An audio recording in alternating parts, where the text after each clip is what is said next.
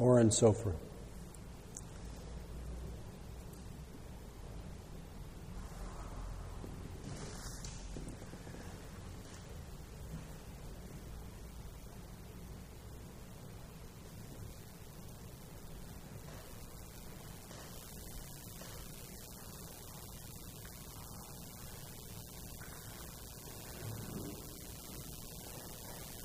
So this evening I was, as is, as is often the case on Tuesday night, I was, during the course of the sitting, I was thinking about the, the affairs of the day or the affairs of the week, what's happening in the world, and because I want whatever we do here and speak about to be relevant to our lives. And and naturally, my memory or my mind was drawn to the, the massacre of 140, I think mostly children this morning in, in Afghanistan and by the Taliban. And just the just almost unimaginable awfulness of that and unspeakable suffering for likely those children, their their families, the community, the ripple effect of, of that, where we can become so uh, numb to the enormity of, of pain that happens every day uh, in our lives and in the, in the world around us. And, and then we ask ourselves, you know, how do I, how do I hold all of that? What do I, what do I do with that? How do I how do I manage that? Because it's just one heartbreak after another. I think I started last week with the same, with the same basic feeling and commentary. And the, when I reflect on the, the teachings, that this is exactly what the Buddha suggested was, the, um, was that which we need to not dwell on, not become identified with the pain in the world, but turn toward it, open to it, see it just the way it has come to be, see it the way it is. Not to pretend that we don't have a, that there isn't just an enormity of awfulness. I, I wanted to entitle this evening Awful. Or Awful Part 3. Part two was last week. Part one was the week before. And each week, of course, there, the, we wouldn't be here if we didn't want the Dharma. This word Dharma, Dharma is often in this loose way means the, the teachings, the, the, way, the, uh, the teachings of awakening as expounded by the Buddha. We want the, the Dharma to be uh, um, a benefit, a way to navigate this world of awful uh, in such a way that it turns, that it, it transforms the difficulties as only a, a human being can experience. That capacity to transform the difficulties, difficulties of life into what we would loosely call happiness. Not the happiness of a good mood, but the happiness that comes from, from acceptance, from being at peace with life, from, being, from ending the tendency to be in a constant state of contentiousness with reality, instead, coming into harmony with things the way they are. And letting, and letting the, the awfulness be the, the tenderizing effect of our hearts rather than the, um, rather than the uh, common reaction of, of closing down, of blaming, of demanding, of, um, of numbing. Uh, all the strategies that, even though they are an attempt to deal with the enormity of pain in our life, just add to it, compound it make it uh, more complicated. And then the, the tendency of our mind to live so much in our thoughts that we lose contact with um, with the source of sustenance, that which can then hold us in times of awfulness, which is our feeling of sangha, of connection. And when I say sangha in this way, I mean the sangha of connection with life, that all life is our sangha. Our Sangha isn't just this little group that meets every Tuesday. That's a kind of Sangha. But our real Sangha is, are all the creatures, all the beings, all the, everything that moves inside of you, that moves inside of me. Everything that life moves through is our Sangha. And to the degree that we get wound up and lost in our isolated world of, of um, reactivity, we lose touch with, a, with that sustenance, that which can actually support us. So, this is why we practice. We practice to find a way to stay intimate with life and at the same time not, um, not become overly idealistic, not to get caught up in the happily ever after idea and then judge ourselves for not being able to be happily ever after. Um, think that even think that uh, the teachers or the people offering teachers or teachings are happily ever after.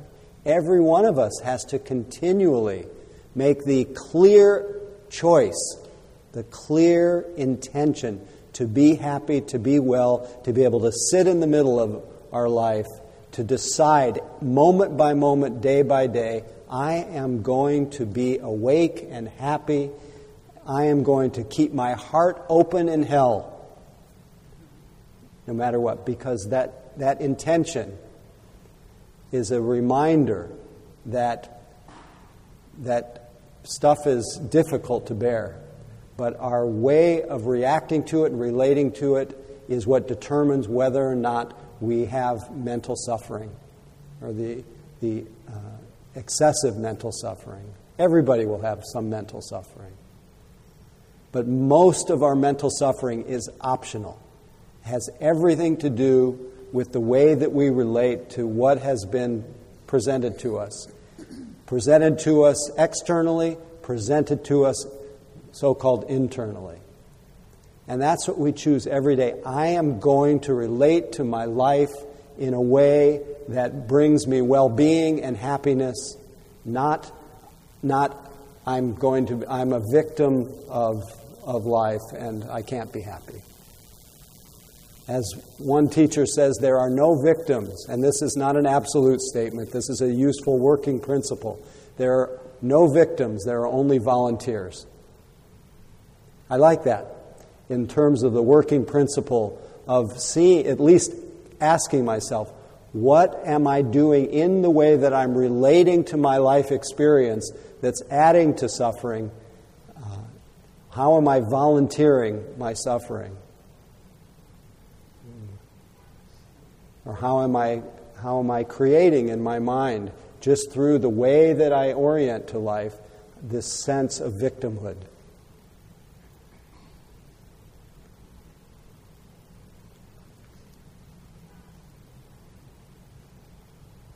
The Buddha, in his first, what was called the Maha, what was it called?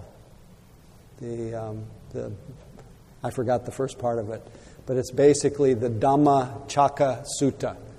The Dhamma means Dhamma, the, the, the truth, the wheel, the, the teachings.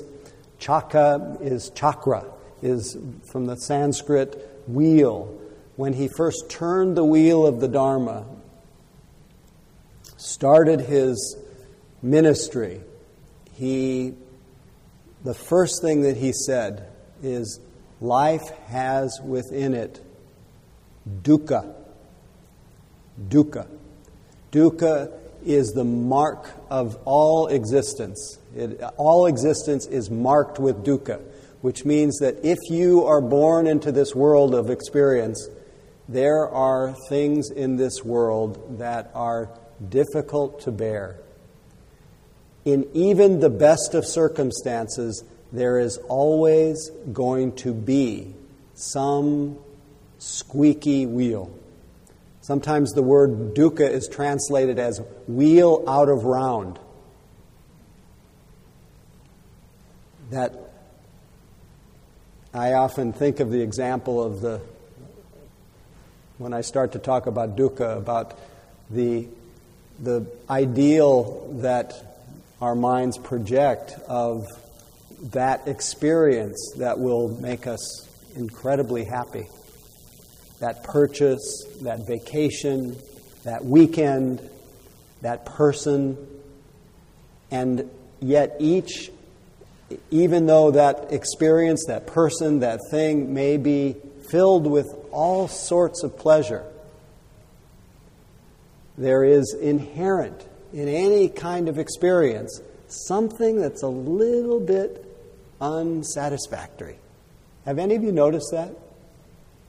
The meal, there's something a little, the person, there's many things you want to change.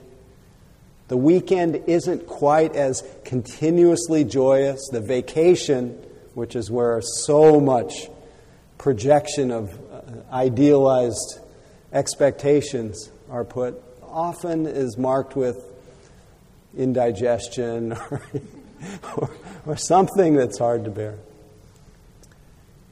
Even in the best of circumstances, the person who has everything in the world, there is still, that person's life is still marked with unsatisfactoriness. Partly because we know that everything is vulnerable, fragile, subject to change, subject to loss. Everyone is born, who is born dies. We know that. We know that by reflection, by logic, by obviousness, by what we see every day. And this creates a feeling of this is a little challenging being here. It's, it's not so easy. It's not so easy to be born into this world.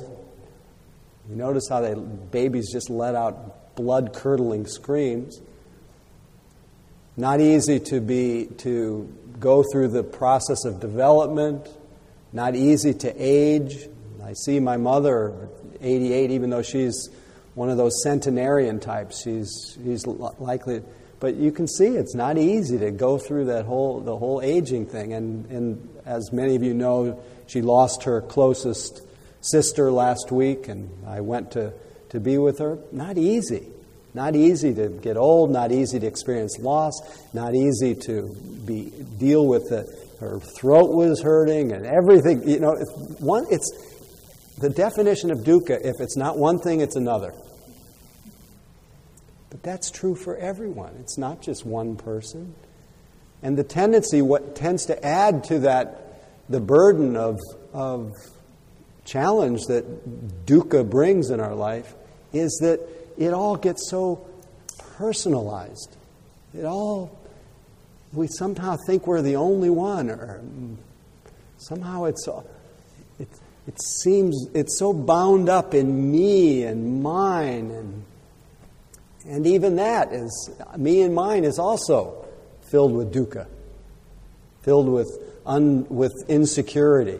As soon as I'm somebody, or I think I'm somebody, I think of myself as as, as um, bound up in time. You know, I've come from the past, I'm, I'm passing through here on my way to the future, and time's running out. So even being somebody is a source of stress. Just being somebody. Do you know anybody that's immune to that? And and when we're somebody, our relationship to the present moment, the only place that we live, and everything that shows up in it is, it, it's often this, this, place that where we're living, we're passing through. It, it's, it seems like it's not quite the right place. Like I should be somewhere else. My life should be different than the way it is. It should be the way I imagined it it should, should be the way it was. Or, and then our suffering compounds. And then it moves into something's wrong. So that's often a feeling, the feeling of dukkha, and then as it's increasingly personalized, something's wrong with me. All of this is our, our mind's reaction to the basic fact that life is tough. Even my daughter Molly, 11 years old, and she just very casually said to my wife last week, Life sucks and then you die. This is an 11 year old, but she's seeing it. She's seeing dukkha. Now, the Buddha did not suggest building a monument to dukkha and becoming the great knower of dukkha and then being proud of being a great sufferer. As I mentioned so many times here, the Buddha was called the happy one. But it, the happiness has come because of the way he navigated the facts of life, the way he navigated dukkha, the way he navigated the awfulness that shows up every day. From the awfulness to just the, the, the queasy, to the unsatisfactory, to the wheel out of round. The whole range. It's how he dealt with that, what he learned about dealing with that, that allowed him to experience what's often been called the, sheer, the sure heart's release. And the sure heart's release is as simple as, on one hand, as letting go. Letting go of, of the tendency to be in contention with reality. That's the simple version. But that letting, you can't just let go. You can feel that, that you're letting be. You can feel, you can moment by moment, you can, you can just relax. You can s- stop building, you know, stop fighting so much. Try it for a moment. Just let go right now. Just let go just a little bit. And maybe, as Ajahn Chah said, you'll have a little peace. Let go. He said, of course, if you let go a lot, you'll have a lot of peace. And if you let go completely, you'll have complete peace and freedom. But letting go is not something you can really do. That's, that's all bound up in ego. We can relax a little bit, we can let be, we can stop fighting for a moment. But the letting go the, that produces that sure heart's release of the Buddha is one that comes as an inevitable result of seeing life clearly. The idea is that, that it is wisdom it is wisdom that teaches our hearts to let go and to love. It's the wisdom of seeing, yes, if you're born, it's, there's a lot that's hard to bear. How can you be hard on yourself in the face of that? It starts to be absurd to take it all personally and blame yourself for how hard life can be. So naturally, if, as I as I experience and I see my mother going through the loss of her sister, and I see the vanishing of her relatives, and as I see the vanishing of my own, my whole sea of so many, so few of my relatives are left. It's amazing. But as I see that, that the vulnerability of life, the, how can I, how can you respond in any way other than, oh, that's hard. I care about that suffering. But yet, somehow, as we struggle through, there's a tendency to think, oh, I'm, it's all about me. I'm doing this. I'm, it's my fault. Everybody else seems really happy. Don't believe it. It is possible to be happy. But the, the happiness of, of living in la la land, it's not real happiness. It's a good mood and it may go on for a long time. But it's, it's very fragile, very vulnerable, and you keep having to keep having to run from silence in order to keep the, keep the pleasures going. The Buddha's letting go, the happiness of a Buddha is the happiness of just stopping, sitting right in the middle of it, and saying, just let me step out of time. Step off of this wheel of fighting with reality. Choose to be well right now, not postpone for one moment.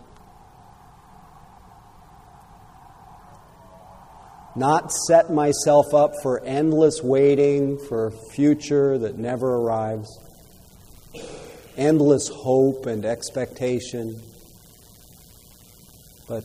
right now stop. Open to my life. Open first to our bodies. Of course, if we haven't been used to opening to our bodies, it's, it's a, a rude awakening. Insight at the beginning of coming back to our bodies is often bad news. They hurt, they're restless, they're anxious, they're vibrating, they're, they're a mess.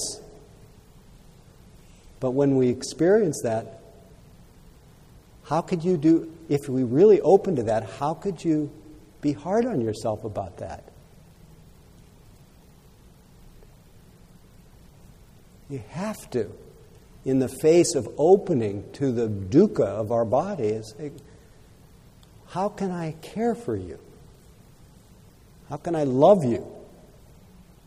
What have I been missing?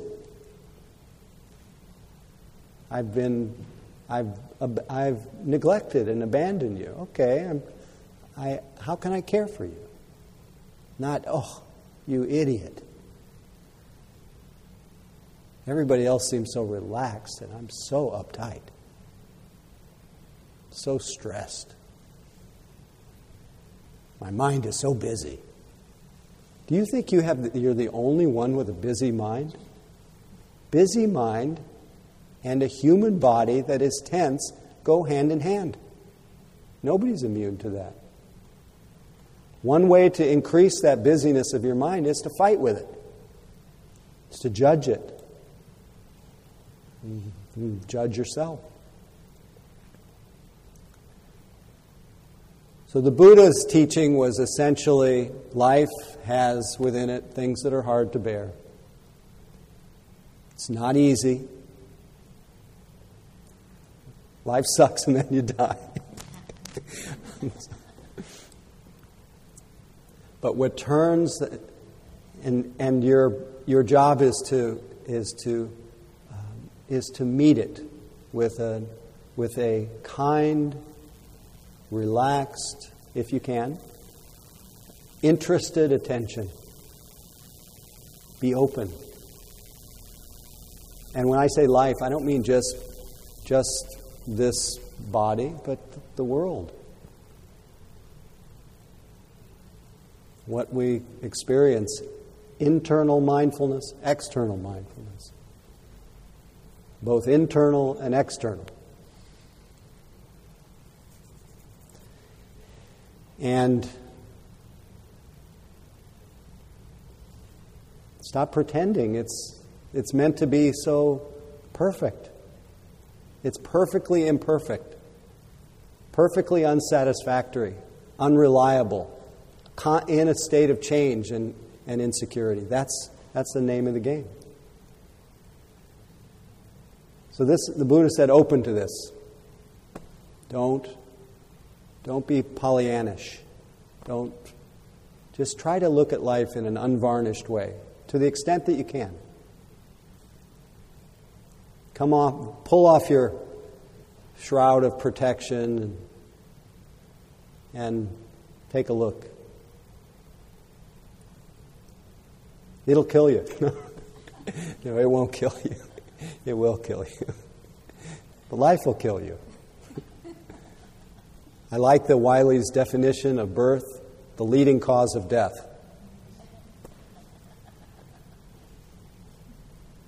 So that's the first thing the Buddha said. That's the, that may be the hardest part of it. The second part is the beginning of the, of the, the solution. Not just open to it, that's an important part, but to notice also what causes, what causes our basic fundamental dukkha, the unsatisfactoriness and difficulty of existence, what turns it into excessive mental suffering. What he called the cause of dukkha is this, um, this chronic, repetitive, entrenched tendency of our mind to want things to be other than the way they are. That expresses itself in our thinking and our actions as, as um, craving, as wanting, being in a constant state of wanting what I don't have. And also the reverse of that, not wanting what I do have, craving and aversion, grasping and condemning, craving for pleasures, for that keep that wheel going of, of filling my mind with pleasurable things. That actually makes us less and less happy because it just keeps creating in our mind the feeling that I'm not satisfied, I'm not happy. I have to have something in order to be happy. And lost in that constant search for pleasurable experience is the,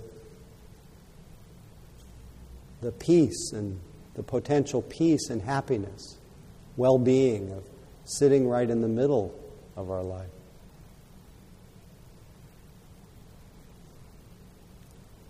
The relief that comes from the cessation of seeking our well being elsewhere,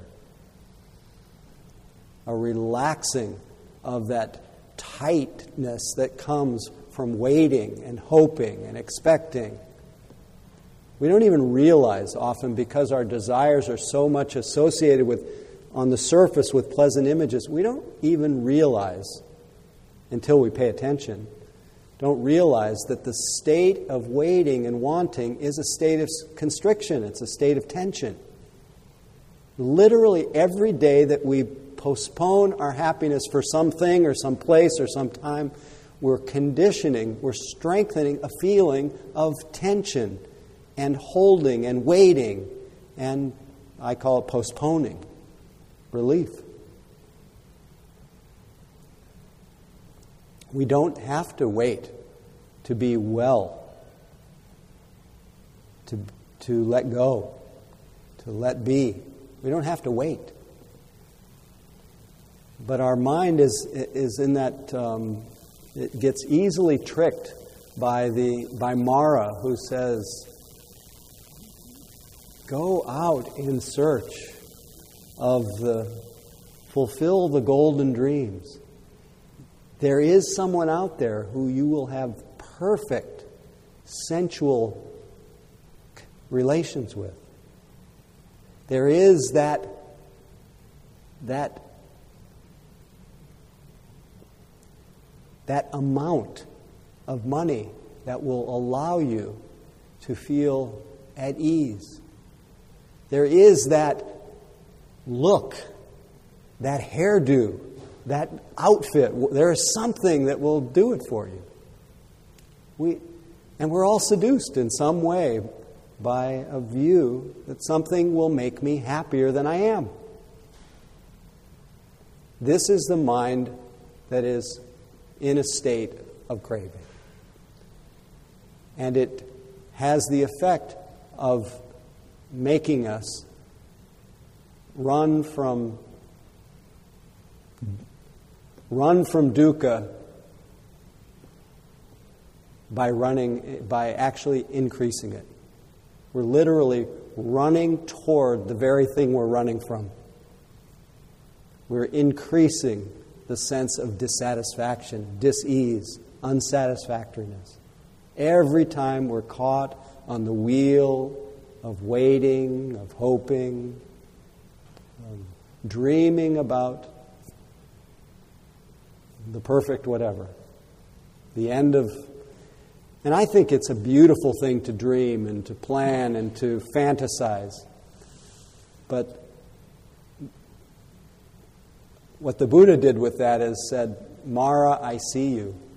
And you can keep coming to visit all you want, but I know that whatever you're telling me I need, in his case, uh, Mara said, you know, you don't, who do you think you are? You know, you, you can't be enlightened. You know, there's so much to experience in life. There's so many places to go, people to see, things to do, things to buy. So much excitement. And Buddha said, Mara, I see you. You're just asking me to build another edifice of identity that's going to become the great acquirer, the great world teacher, or whatever. He said, No, I want to be free. I want to be free now. I don't want to postpone. I don't want to run anymore. The running from silence, the running from presence, the running from dukkha has only increased my dukkha, my feeling of dissatisfaction. I want to cure the fatigue that I feel from this endless running. I'm exhausted trying to be other than the way I am. So the Buddha said this um, the cause of this wheel of, of samsara, of endless waiting and wanting, is this tendency to be caught in craving. Craving for existence, craving for non existence, craving for stuff. And it's, um, and there's, and what you need to do with this is, uh, is just see that for what it is and let it go. Let go. Just let the, the cravings drift through your consciousness. Don't be bound up in them. And of course, pleasure, when, because it brings with it so much that whenever we experience so much pleasure as there is in this world, you always want more. But learn how to experience pleasure, the joys of this world, and to let them go. Let them arise and pass away. Learn how to meet everything in life, the inevitable arising and passing of everything, with a, with a great heart that says, I see the way life is. Everything that has the nature to arise has the nature to pass away. Don't try to hold on to the pleasurable. Don't try to push away the painful. That just adds to your dukkha. Let go. Abandon this clinging, this craving, this attachment to things, to people, to situations. Learn to, to uh, have serenity with change. Let go. Abandon the cause of suffering.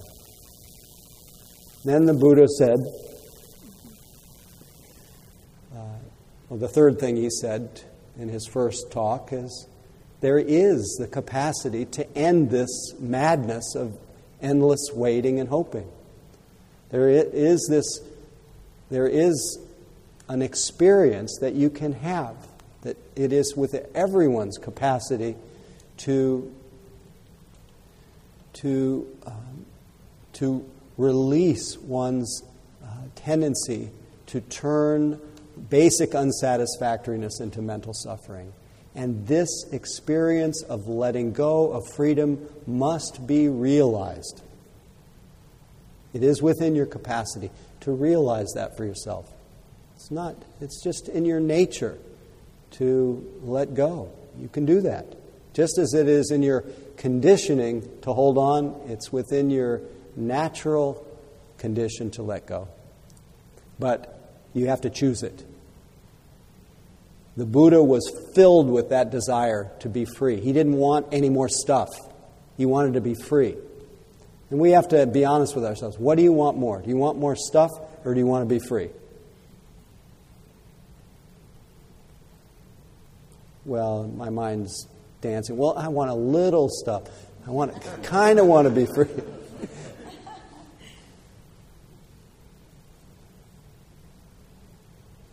But that it is that clear intention. Remember what the Buddha said to his his father when he wanted to he didn't want to take over all the the lands of uh, so called kingdom. He, he said, For me to be a, a prince, to, to have all this stuff and all this accoutrement, he said, For me, this would be like sitting on a bed of coals if there's no peace in my heart. I want to be free. I don't mean free to, to gallivant here or there. I want my heart to, to sing with the sense of I'm in harmony with life. I'm not fighting with it. I want to care about life. I want to care about myself. I want to care about other people. How can I do that when I'm in a st- when I'm raging? When I'm in a state of, of when I'm this hungry ghost. The hungry ghost is a is symbolic of a of the it's a, considered a plane of existence, but it's it's a it's called a plane of existence where beings have little mouths and huge stomachs, insatiable. Unsla- eh, what's called craving is sometimes called unslakable thirst, that cause of suffering. So I don't want to be a hungry ghost. I don't want to go through my life with a little mouth and a huge stomach.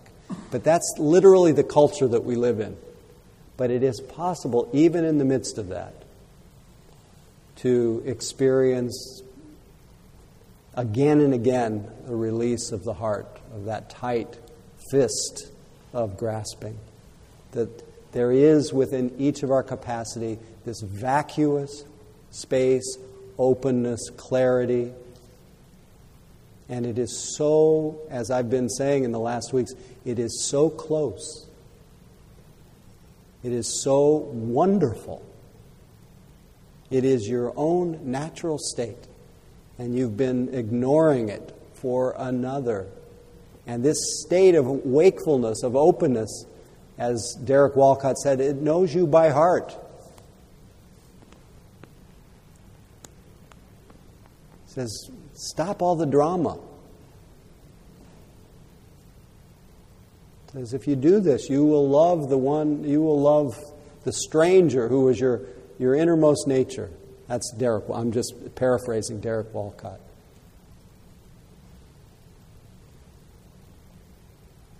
And the Buddha said, there is within there is within you this capacity to be free, and you must realize it. And then finally, he said, there's a path to deal with dukkha.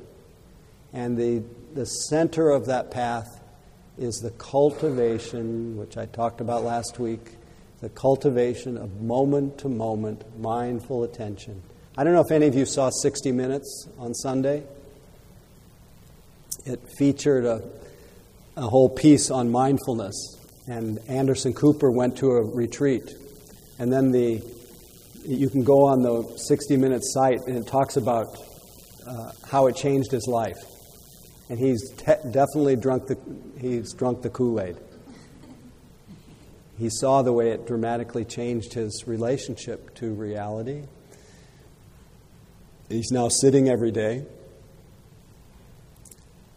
But essentially, mindfulness is the center of the, of the Noble Eightfold Path way of dealing with, with dukkha. Wonderful way of dealing with this difficult life is to create wonderful relationships. And when I say wonderful relationships, I mean relationships of, of mutual care, of non harming, of, of cultivating uh, this a deep reverence for the, the life around you, not killing, not stealing, not being careful in our sexual relationships, being careful with our speech. This is something we can all practice. And it makes our life more harmonious. Even though it's still marked by dukkha, it allows us to be to rest in the middle of things if we're not if we're not s- struggling moment by moment with the effects of what we say or did or who we exploited or what we stole or what we've lied about, we can relax. And even though the world in so many ways is awful, we don't have to be awful. In fact, we have to, we have to, the world needs happy people. It needs well people. It doesn't need to add to it by our unconsciousness. As Jack Gilbert says, we have to risk delight and, and all that goes with being happy. In his poem called A Brief for the Defense, sorrow everywhere, slaughter everywhere. How appropriate today. If babies are not starving someplace, they are starving somewhere else with flies in their nostrils. But we enjoy our lives because that's what life wants. That's our capacity. Otherwise, the mornings before summer dawn would not be made so fine. The Bengal tiger would not be fashioned so miraculously well. The poor women at the fountain are laughing together between the suffering they have known and the awfulness of their future, smiling and laughing while somebody in the village is very sick. There is laughter every day in the terrible streets of Calcutta, and the women laugh in the cages of Bombay. If we deny our happiness, resist our satisfaction, we lessen the importance of their deprivation. We must risk delight. We can do without pleasure, but not delight, not enjoyment. We must have the stubbornness to accept our gladness in the ruthless furnace of the world. To make injustice the only measure of our attention is to praise the devil. If the locomotive of life runs us down, we should give thanks that the end had magnitude. We must admit that there will be music despite everything. We stand at the prow again of a small ship anchored late at night in the tiny port, looking over to the sleeping island. The waterfront is three shuttered cafes, one naked light burning. To hear the faint sound of oars and the silence as a rowboat comes slowly out and then goes back is truly worth all the years of sorrow that are to come. How can we hear those oars, that lapping of waves, if we're spinning so fast? Have to stop. We can be happy in the midst of it.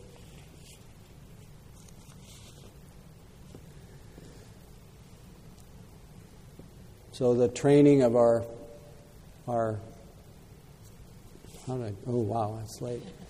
Training of our attention, training of our ethics and morality, the training of our mind for concentration and mindfulness, and the deepening of our understanding that things are the way they are in life. Life has within it things that are difficult to bear. It's not my fault, not your fault. That's what happens if you're born. And uh, so in the face of that, let's cultivate generosity and non harming and uh, mindfulness and turn our life into something deeply satisfying in, in a world of unsatisfactoriness, deeply nourishing, and let each of us have experienced the sure heart's release. It's possible.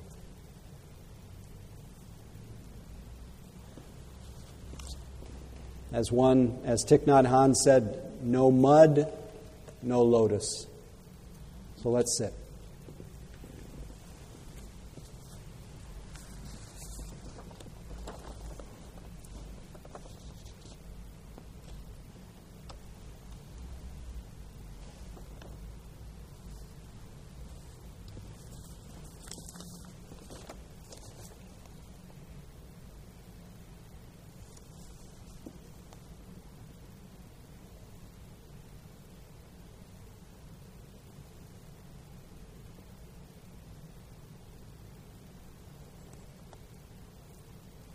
I'd like us quietly, since this is my last time this year, I'd like to commit to the training guidelines of a person who enters the Dharma. I undertake the training guideline to refrain from killing living beings, to practicing reverence for life. I undertake the training precept to refrain from stealing, taking that which is not given. I undertake the precept to refrain from causing harm with my sexuality. I undertake the training guideline to refrain from false speech, harsh speech, untimely speech, speech that causes harm. And I undertake the training guideline to refrain from taking intoxicants to the point of, of carelessness and heedlessness. Keep my mind clear, my heart open.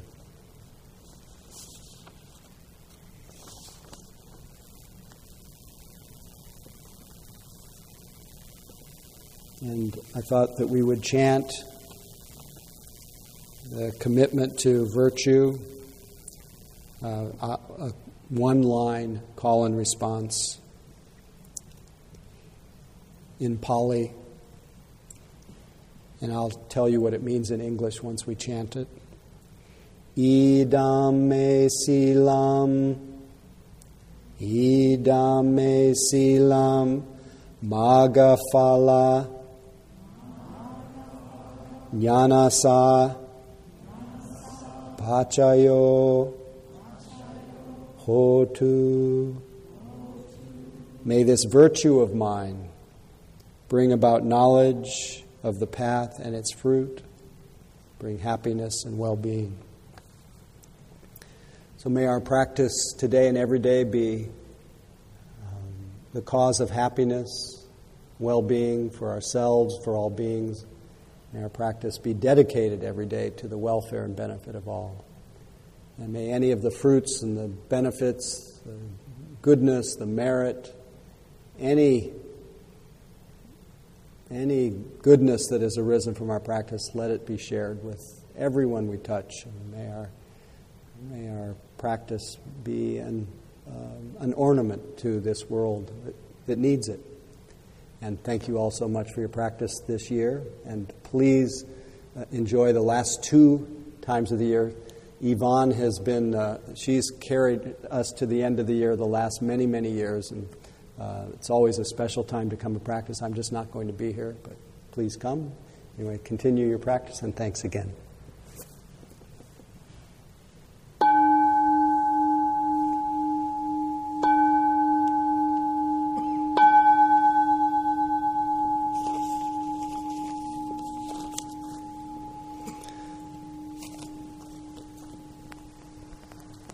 Thanks for hanging in there. I know we're a little late, and, and thank you for the whole year of your support, support of each other, supporting me, your generosity of spirit, and thanks for all the volunteers. Thanks for, for everyone. Love you all.